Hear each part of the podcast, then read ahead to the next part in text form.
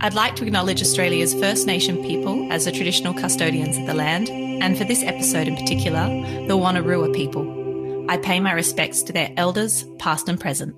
It's a really special place, and I just want to be a part of getting the story back out to the people, explaining to everyone what Mount Pleasant is, the significance of it, you know, getting people up here to enjoy it with me. This is Over a Glass. I'm Shante Whale. Adrian Sparks has ignited plenty of energy at Mount Pleasant Winery.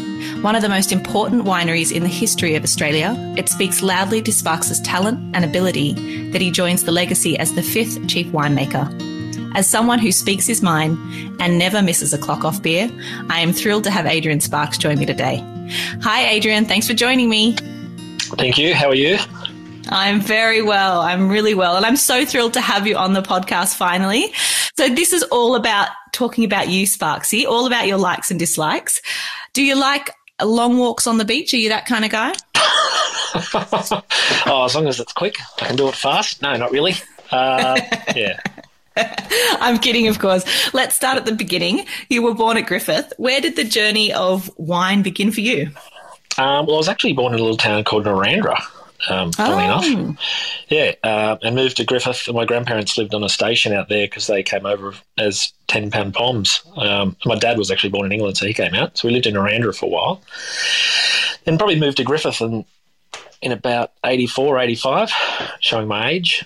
And then I remember sort of driving back and forth between Narrandera and Griffith and, and looking down in the car really fast, looking down the rows of vines. And that sort of sparked a bit of an interest. But it wasn't until I suppose I went to university, I was doing a chemistry degree and started meeting people that were doing wine science. And, you know, they sort of, I couldn't believe wine science was a degree, to be quite honest. Um, but they were really good people and good fun. And I think a, a good mate of mine who I played footy with, Joel Pizzini, gave me a bottle of wine for my 21st birthday and it was beautiful. And then I started working for McWilliams. Just as university holiday job, I was catching chickens um, at Barter's for the university holidays before that, and then thought I needed a change, something to use my brain, and so yeah, took a job at McWilliams, just casually waxing tanks and all those sort of things, and yeah, that's how it all sort of started, really. Wow. Well, first off, you've just shocked me by talking about chemistry. I knew that you were a bit of a nerd, but I didn't know you're that much of a nerd. a little bit, yeah. I was very good at maths and physics and chemistry, and shocking with English. And you can talking to me, you can probably tell.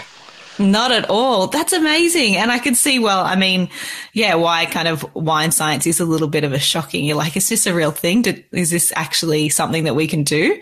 But what do you, what do you mean by you were catching chickens? What, what, what? uh, so I had to earn money during university holidays, um, just to help fund my drinking habit. and so I worked at Barter's Enterprises. That, so that was one of the big, um, industries out in Griffith at the time, and they had casual labour, and you just go out there and I think there was thirty six thousand chickens in a shed, and there was a crew of ten of us, and you had to catch them all in a week. Um, and then they'd, so they'd, that's where they were raised, and they were taken back to the egg, where they go and they'd go and change them to a different shed where they'd collect the eggs. Oh my gosh! As a, a city person, that just floors me. That's amazing. Thirty six chickens running around you all day, you end up with scratches and all sorts of things. Uh, do you eat good. chicken now? Uh, look, I'm a KFC lover, as you know. um, I did go off it for a while. When you start dreaming about chickens, you know it's time to uh, for a change. I'm going to give you grief over that another time. so uh, you also did a little bit of travel. So you also went over to France and did vintage over there. What was um, your time in France like, and what did what did that teach you? You're in the um, you're in the Aude department, weren't you? The, in Limoux. Yeah, in Limoux. I, did a, I did a trip with Boot Barrel Company in 06. It was the first time I went to France. And that was a good eye opener. I'd never been overseas. I'd never been overseas before, so it was my first trip.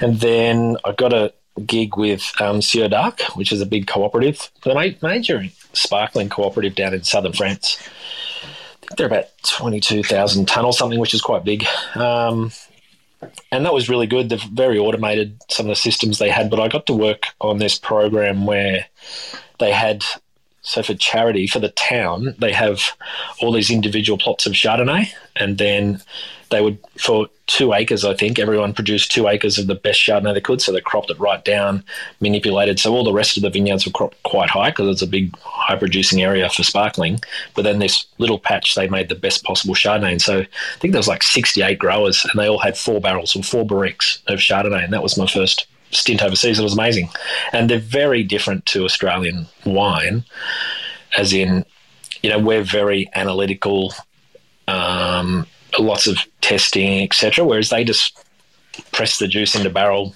check the NTU, and let it rip. Really, there was no acid adjustments. There was no yeast. Yeah, very very different, but good to understand how they did it, and good to get a sort of outsider's perspective and you know things to utilise you know further down the track when I took over the Chardonnay production at McWilliams. Mm, yeah, the simple life of uh, just see popping it in and see how it, how it goes. Um, that kind of makes sense, though. Is that where your love or your love affair of Chardonnay kind of started? Yeah, it was sort of in and around there. I sort of got sort of thrown the gig by default really at McWilliams in about 05, 06 when they were shutting down the site. So that all the premium wines were done at a little site called Yenda. And so all the major production was done out at the bigger winery at Hanwood. And I worked at Yenda my whole career virtually until they shut the site down in 08. And there was no one who said to do it. So I just jumped in on the Chardonnay. Um, so we did you know, all through Tumbarumba, the Yarra Valley, through Lilydale. I got to work on all that. So it was probably 04, so 04 we started in Tumbarumba, so I was assistant winemaker then. Um, and then it transformed into the 842 that we made there.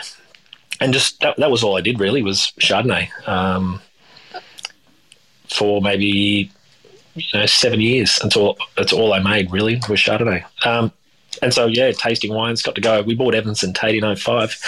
so got to go over and do tastings with Matt Byrne over there at Evans and Tate. Um, but yeah, just get to see Chardonnay. That's that's everything everything I drank, everything I read about, you know, everything I made was just Chardonnay. Oh, well, that makes a lot of sense because, I mean, your Chardonnays are fantastic, but they are such a pleasant wine to drink all the time and they're so different wherever you are. I can imagine how different it must be to be over in, in WA and looking at their clones and what they do over there and their climate, which is completely different. You, you touched on the fact that you joined McWilliams in 1998. Is that right? And then you joined the winemaking team at Mount Pleasant in 2014. Yeah, I think 98 was my first year as a vintage, well, not really vintage. I did holidays. So 99 was my first vintage, but I joined about November 98 yeah, waxing tanks, filling barrels, cleaning floors, cleaning tanks, just all the usual um, stuff. And I really, you know, I'd done three years at university and I wasn't getting very far with my degree in terms of I was having too much fun playing football, drinking. So I thought I'd better settle down, do my degree by distance, and then just start working and find something that I really love doing. And, and wine was good. There was heaps of winemakers there. Um, at the time, Russell Cody was one who you probably know, uh, but he was very good. We played footy against each other. I used to smash him all the time, but uh, he he was good in terms of he's very down to earth and he would just explain things to you in a way that made sense and you could apply that. And he said something along the lines of, you know, he had like 50 barrels all different barrels of the same wine in it. And he asked me to get a blend out one day, and he said, "I want that barrel, that barrel, that barrel, that barrel." And I said, "Well, why don't you just put them all in the same barrel? Then it's easier." And he goes, "Well, they're all different. Every it's all the same wine, but every barrel makes a different wine, and it's blending those different barrels to make this greater wine." Which was probably the light bulb moment, I suppose, for me. And I went, "Well, that's pretty cool." And then it was just it sort of just escalated from there. I couldn't taste the difference between Semillon and Chardonnay and Riesling or anything. They were just white wines on the bench. But they'd call you in and do tastings. Um, you know, McWilliams offered to put me through university, so I jumped at that um, to change, obviously to change over to wine science, and then yeah, just got really involved in it. And I don't know when you're young and keen and you're just jumping into everything and wanting to do as much as you can, and you know the annoying kid that asks questions, but you know th- that's what it was, and just access to fruit. Like working for a big company, we made fruit. You know, we made wines from WA, Eden Valley, McLaren Vale, Barossa, Yarra, Tumbarumba, Hilltops, Orange, like everywhere. Um, so you got to see a lot. Vintages were hectic, so vintages would go three or four months, but you the experience you got in that vintage was, you know, you couldn't get it anywhere else, I suppose. Yeah. What what do you remember a time where you I mean you talked a little bit about looking at, you know, talking about the different barrels and having that light bulb moment. Do you remember a time where you realized that you know, McWilliams and Mount Pleasant was a really big deal in terms of the scope of Australia and your kind of first impressions of working for a company that meant something as opposed to how that's changed over time now? Um, I, I, having not come through the wine industry as a youngster, I, I didn't get or appreciate the scale, the size, you know, the history or anything like that. I had to learn it all on the job. So, you know, McWilliams were just a, a winery. I didn't know what they did. I didn't know what they produced. Uh, I didn't understand the history until I started working for them and, and you know, working alongside um, the winemakers, the family, Doug McWilliams there, you know, and just talking to them. And they would tell you about stories about their granddad or other people. And then you started going, oh, that's interesting. And back in time, number of years. And then then you'd, you'd go to like wine shows back before you were judging, but just to do the tastings and meet other winemakers from different regions and you'd ask their story and they'd tell you their story. And then you can see all these links. You can see how all these regions back in the day were helping each other out and working together, I suppose. And then I didn't understand the significance of Mount Pleasant, I suppose, until sort of Phil Ryan would come down for tastings, um, and everyone would sort of line up to taste Lovedale, and and then I think one of the I can't remember who it was, maybe it might have been Codes or someone back in the day, sort of just explained what Mount Pleasant was and how important it was. That's shit, that's pretty, you know, that's significant for the Australian wine industry. Yeah, absolutely. I mean, I can imagine there's so many working parts, and like you said, it's a big company. There's so much going on, and and unless you know you kind of have somebody that uh, as a mentor, or, or, or you have somebody that's followed the Australian wine industry for a long time, it's hard to um to really uh, appreciate or, or, or, gather that kind of scope when you are in, you know, in your kind of younger years, I suppose. But we have to talk about Maurice O'Shea because, you know, it's got to be done. Um, I was going to mention that The Wine Hunter, which is uh, an amazing book by Campbell Mattinson, you actually gave it to me and it's an incredible read. It's the life story of Australia's first great winemaker. Um, is definitely a good place for anyone to start. But can you tell us a little bit about Maurice O'Shea's legacy and what that means to you and, and what it's brought to your experience? Yeah. Um, I sort of only really learnt about Maurice O'Shea when I came to Mount Pleasant. I'd heard his name, I'd read The Wine Hunter. Um, and it's funny, we just had Campbell Mattinson up here a, a, month or so ago because we're getting him to redo the book um, because we've sold out, I suppose, and we need we want more copies. We want to share that story because it's such a good story. I suppose it's it's his ability to pick sites, um, you know, well before anyone else. Um, you know, other people in the valley were here, but he sort of came in and, and saw the old hill for what it was and realised the old paddock right next to it had so much potential. I mean, it's perfectly sheltered. It's, you know, arguably, you know, the, the best site in the in the valley for its protection from the afternoon winds and sun. Like it's just an unreal sort of backdrop for grape growing, and then to be able to look at Lovedale and, and realise the potential there, to see Rose Hill for what it was, um, and nail those sites. You know, he was the first person to, you know, begin working with refrigeration. I mean, throwing ice blocks into the tanks is probably frowned upon now, but you know, he understood what it meant and what the impact it had on the wines going forward, I suppose. Um, yeah, so it was all those little things that he did, um, know, and we don't know how he did it. Um, there's not a lot of records kept. I think Brian Walsh, who, who, was put on as winemaker after him, only got to work with him for one vintage. So it's sort of you get to taste the wines and they're freaks.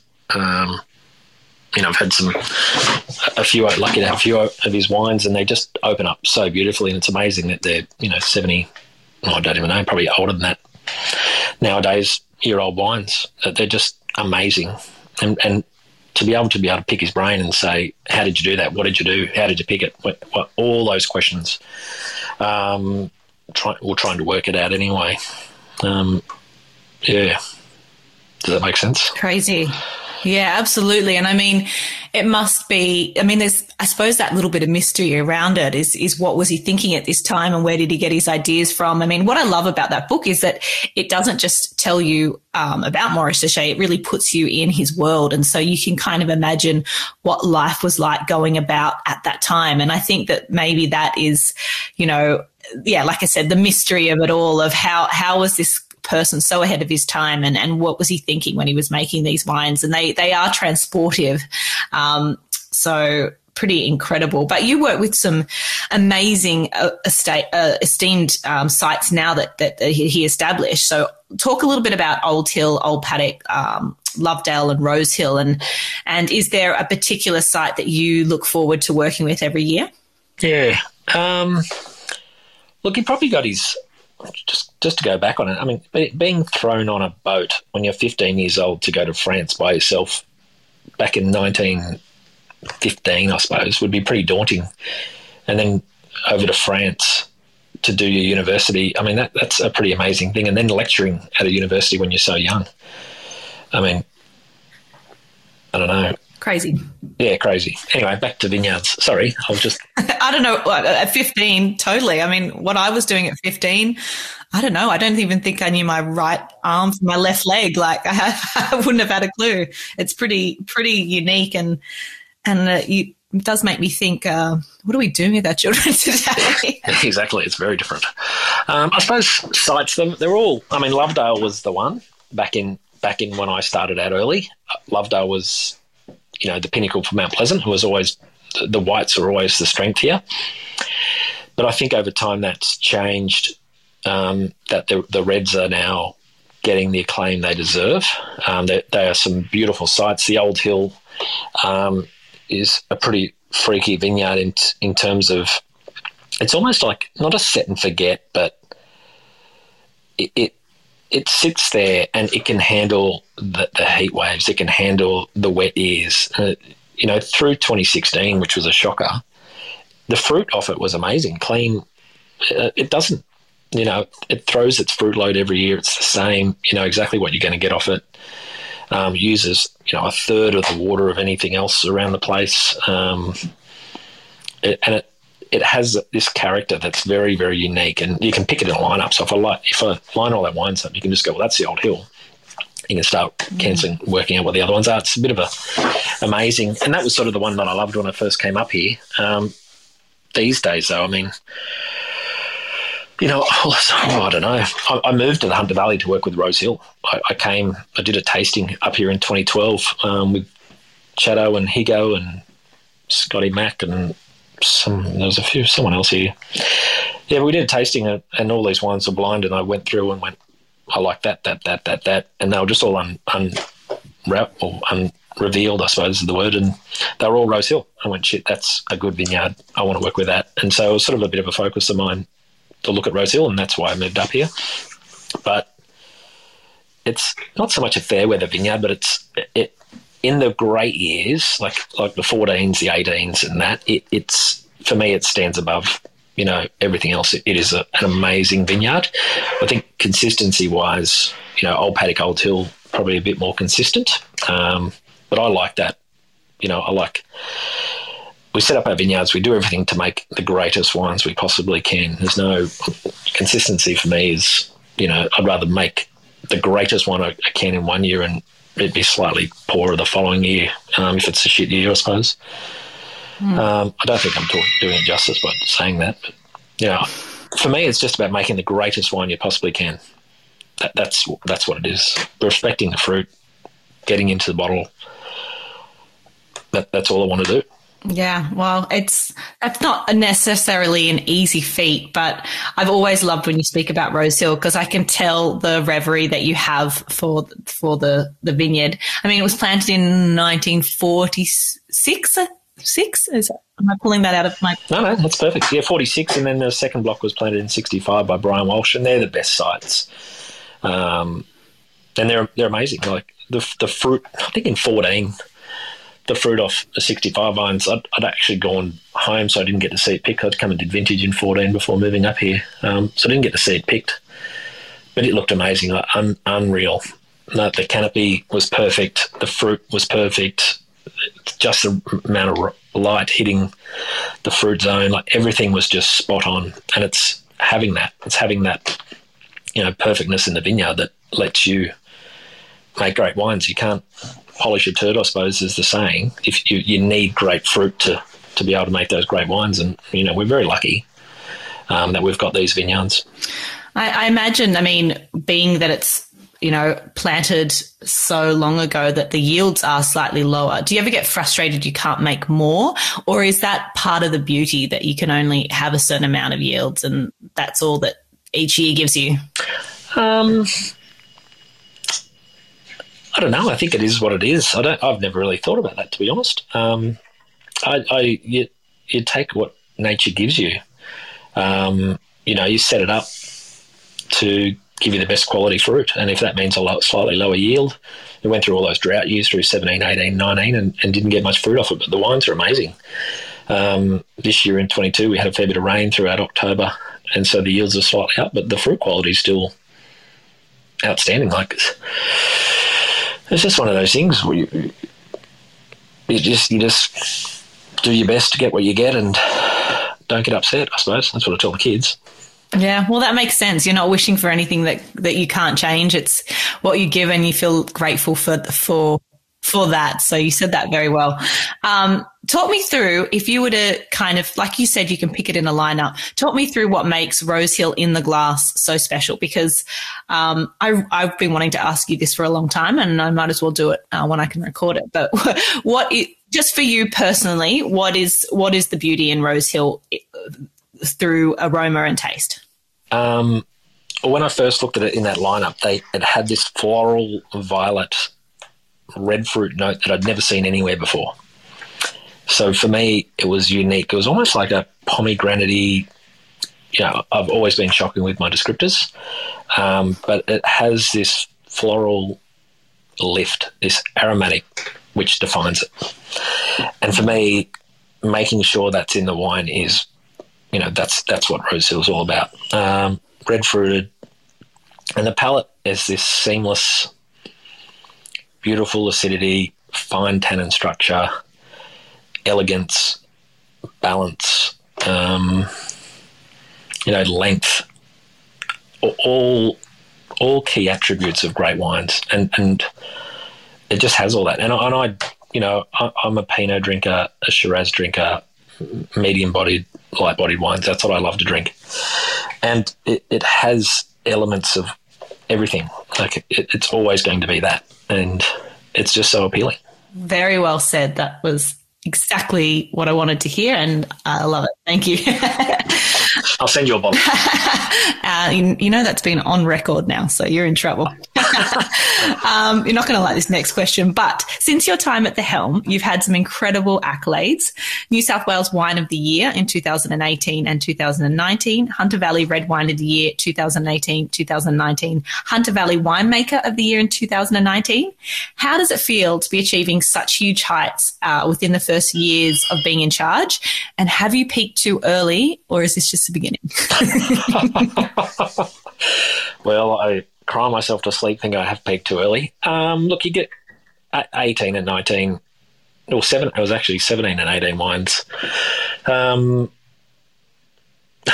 put on the spot here. Um, look, I, I just came in, you know, worked with um, Chatto for a few years, understood, you know, the vineyards. You can't walk into a place and make impactful change straight away. You need to respect what's been happening in the past, and you look at it, take stock, see what's see what you think is right and wrong. I learnt off Jim for I think he was here left at the end of sixteen, so three or four years, and understood the direction that we both sort of thought Mount Pleasant needs to go, and took all that in, watched what he was doing, and, and it's just minor tweaks here and there. I mean, Mount Pleasant historically through the, the 2000s were over oak. That was the comments. But they were wines at the time. They were selling out every year. They were getting good scores. The o- 2000 O'Shea was beat everything, I think, that year in, in the Halliday book. So, but I think oak is sort of a detractor. Not a detractor, but it needs to be more in balance. It can't be the first thing you smell or taste. Um, and so it's just about backing that backing that out, making sure we're using the right oak, and respecting the vineyard. We were, you know, we bought a heap of little tanks to be able to keep everything separate. Um, you know, it was investment in the place that allowed those results. It, the, the ability to be able to pick a block of wine when you want to pick it instead of having to wait an extra day because the tanks are full or having to press something off early because you're picking this other block.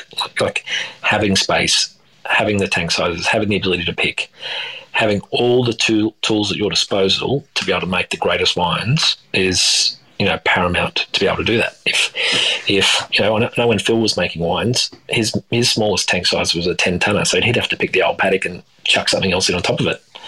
Whereas we we've got two tonners, five tonners, ten tonners, everything we need. We, you know, we can pick 800 kilos and ferment it separately now. So we're very fortunate. We can keep every block separate. We can minimise our oak.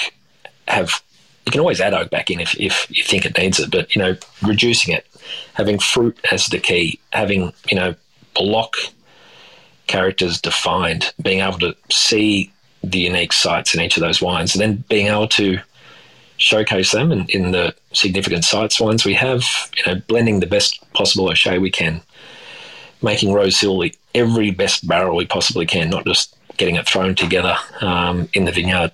is all super important. And, you know, the results, I think we had a great team through that time. Paul Harvey was the viticulturist then, you know, he did a great job. You know, people in the winery, you know, you can't you can't no, you can't do it by yourself. Like no, it's not. It's a reflection of you know the people at the time and the vineyards and the effort that everyone put in. Really. Yeah, very true. And um, I mean, you're in such a good position now, and and I hope that the vintages continue um, in the fashion of the the 18s and the 19s here on out. But um, I think, you know, it's in incredibly good hands. It's been 100 years since Leontine O'Shea purchased the Pokolbin property. What's next for Mount Pleasant and what's next for Mr. Adrian Sparks? Um, all, all, I'm thinking about is I've peaked too early now. Thank you for that. Um, what's next? Um, well, we've just, well, obviously, the McWilliams and Mount Pleasant split up last year, uh, May 2021, and were purchased by the Medich family, and there's been huge investment. Mainly, you know, the cellar doors under being undergoing renovations, um, and it's you know almost ready to go. A couple more weeks, um, and that'll be opened up to the public. I mean, that, that's going to be unreal. Um, the detail in that place, what it's going to offer, is going to be huge. Um, not just for Mount Pleasant, for the valley. Hopefully, you know, this side of the valley's always been tough to get people. It's a, a bit of a drive to get to Mount Pleasant, but it's going to benefit not just us, but everyone on this side of the valley um, as, a, as a place to come. It, it's going to be amazing. Just put a chef on, um, you know, and it's all those fine details about making that experience really, really good. But I think Mount Pleasant, you know, we've just bought a new harvester. We've bought, you know, the best sorting equipment you can for the winery. I mean, we've never had sorting equipment in the winery, so all those wines that you spoke about earlier, winning those trophies, were just handpicked in the vineyard and, and, and sent through this huge fruit destroyer into tank. Now, now we can, you know, all whole berries, everything's sorted out. This optical sort of just pings out anything that's slightly deformed or slightly off colour. So it's only the best fruit coming through. So, you know, consistency of quality, I think, will increase. And, you know, hopefully those extra one percenters will drive our, you know, drive our quality up even more. In terms of myself, I have no idea. Um, I, will be here. Um, look, I just I've never thought about it. I don't really think about the past or the future too too often, uh, which drives everyone around me insane. But you know, I think I don't know. I, want to get Mount Pleasant back to where it was. It, went through a few years of you know, not the doldrums. I don't know, a hiatus, dormancy. Um, but it's a really special place, and I just want to be a part of getting that, getting this, this specialness, or getting the story back out to the people, explaining to everyone what Mount Pleasant is, the significance of it. Um, you know, getting people up here to enjoy it with me. You know, you're welcome to come up whenever you've got a free day, um, just to come up here, get out the vineyards have a taste of a wine, understand why the wine looks like it does. Um, go go to Rose Hill and stand in the vines and have a sip of the wine, and you can explain. Once you're there and you can explain to someone why this wine looks like it is, it, it, it's you know that that can start a real domino effect of understanding and learning and wanting to know more about wine, which I think is really cool. Absolutely.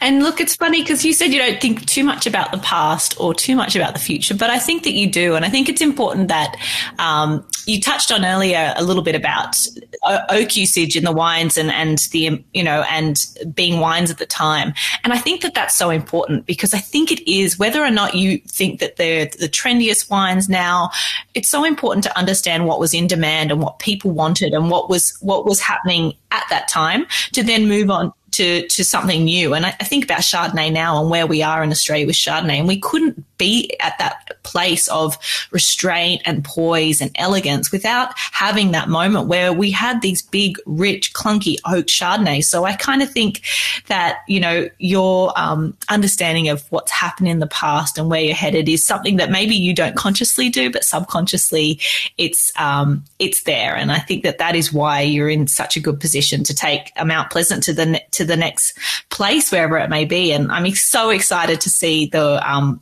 the new cellar door. I'm scared because I actually loved the little old cellar door. I think it was really quaint and cute. So, um, but I'm really excited. I'm sure that it's going to be. Um, still have its little little quirks and uh, should be really impressive and like you said bring more people there so that they can visit and taste the wines yeah yeah look it's still the same shell it's just had a good paint job. Perfect, and we all need that sometimes. A, a, a, really good, a really good paint job. Yeah, no, it's going to be amazing. Awesome, Adrian. I ask everybody if you could only drink three beverages for the rest of your life, what would they be and why? Ah, um, I should have thought about this. I've listened to your podcast too, so I should have known this was coming. Um, look, I, I need a beer. Yes, yeah. Look, I need a beer at the end of the day, just one. Um, I drink lager. Um, because I can't do IPAs and XPAs and all this sort of stuff. I am far too sensitive to bitterness, so they destroy me. Um, so a good lager, nice easy drinking lager. Pinot and Shiraz, I would say, would be my other two. Um, for reasons I think I've probably already stated, but yeah, I just think you know my interest in Pinot and Shiraz far outweighs. I mean, as I said, I was a Chardonnay lover f- since the dawn of time, but you know, I think that's right. Do you need brands, etc., or just happy happy with that? You. I'm happy with that. I'm happy. Kind of thought that that's where it'd be, but you never know. People sometimes throw out random things, and, and you're not sure. But I, I do have a question. If you're not going to be drinking Hunter Shiraz, what other Shiraz would you be drinking? Um, not as your last drink on earth, but I mean, if you if you're not drinking Hunter Shiraz, where else do you enjoy drinking Shiraz from? Uh, the Rhone. Uh, I'm in absolute in love with Rostaing, um, which I'm sure everyone else is. I just can't afford it. Um, oh, great question. Um, great question. I thought you might say the Rhone, but I, I, was was interested to see if you'd say somewhere else in Australia as well. I was like, oh, I don't know. yeah, look, that's where I'd go. That's where I'd go first. If money was an object, I'd go there. Absolutely. Well, I have to. Yeah, some of those Rhone Valley Syrahs are life changing, so I can understand why you'd say that. Well, look, it's been a pleasure um, having you on, Adrian. It's always a pleasure when you're around, and I, I love your honesty. I love hearing you talk about wine. Um, I definitely hope I can get up there soon when when you're ready to have visitors, um, and I hope that uh, you know you stop dreaming about chickens and start dreaming about whole shiny berries with that gorgeous optical sorter that you now have. um, and thank you so much for making the time. I've really enjoyed it, and uh, I'm so glad that you uh, you finally we finally got you on here. Yeah, thank you. Look, it's been great. Good to talk. It's definitely worth it. Cheers to you, mate. Thank you.